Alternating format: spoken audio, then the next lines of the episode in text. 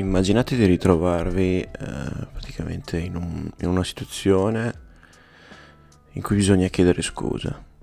Mm, cioè, non è facile molto spesso chiedere scusa. Allora, ci sono diversi tipi di persone, certo. Ci sono quelle che non fanno affatto fatica e ci sono quelle che proprio non ce la fanno, cioè non, non gli viene spontaneo, non, non, riescono davvero a trovare le parole per chiederlo, anche se vogliono chiederlo. E poi ci sono le persone che proprio eh, hanno la testa dura, che non vogliono ammettere di aver sbagliato e quindi di conseguenza non vogliono neanche chiedere scusa. Dunque, io mi reputo un mix, nel senso che so, non sono sicuramente il primo tipo, cioè la persona che chiede subito scusa. Sono piuttosto eh, la persona che ha la testa dura, nel senso che non vuole proprio riconoscere di aver sbagliato. Dopo un po' però me ne pento, mi rendo conto di aver fatto una cagata e eventualmente solo dopo eh, non riesco a trovare le parole. Quindi faccio una fatica atomica a, a dire effettivamente scusa, mi dispiace, ho fatto una cagata, guarda, c'hai ragione tu. E molto spesso mi sono ritrovato a, a dover fare i conti con, con, questi tipi di persone e non è facile, nel senso mi rendo conto prima di tutto io che non sono una persona con cui è facile andare d'accordo a volte, con cui è facile avere un dialogo, avere un, un discorso, fare un, un minimo di interlocuzione. Secondo me bisognerebbe cercare un equilibrio, nel senso, eh, certo sarebbe una bellissima cosa eh, riconoscere subito che si è sbagliato e quindi chiedere scusa direttamente, però secondo me è anche giusto avere un minimo di, di indecisione, di, di ma scusa ma non c'ho ragione io, secondo me sta sbagliando lui. Secondo me bisogna trovare questo tipo di, di equilibrio.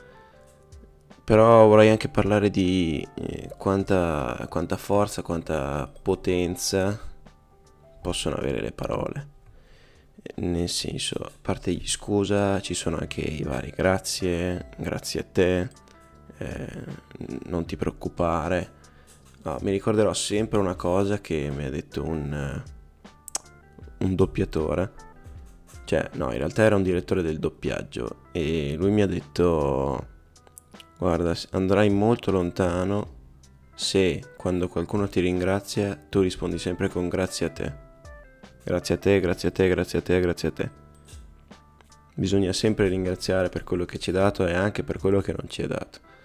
E secondo me aveva davvero ragione, secondo me si va davvero lontano. Ma oltre al peso di queste parole, eh, vorrei farvi riflettere su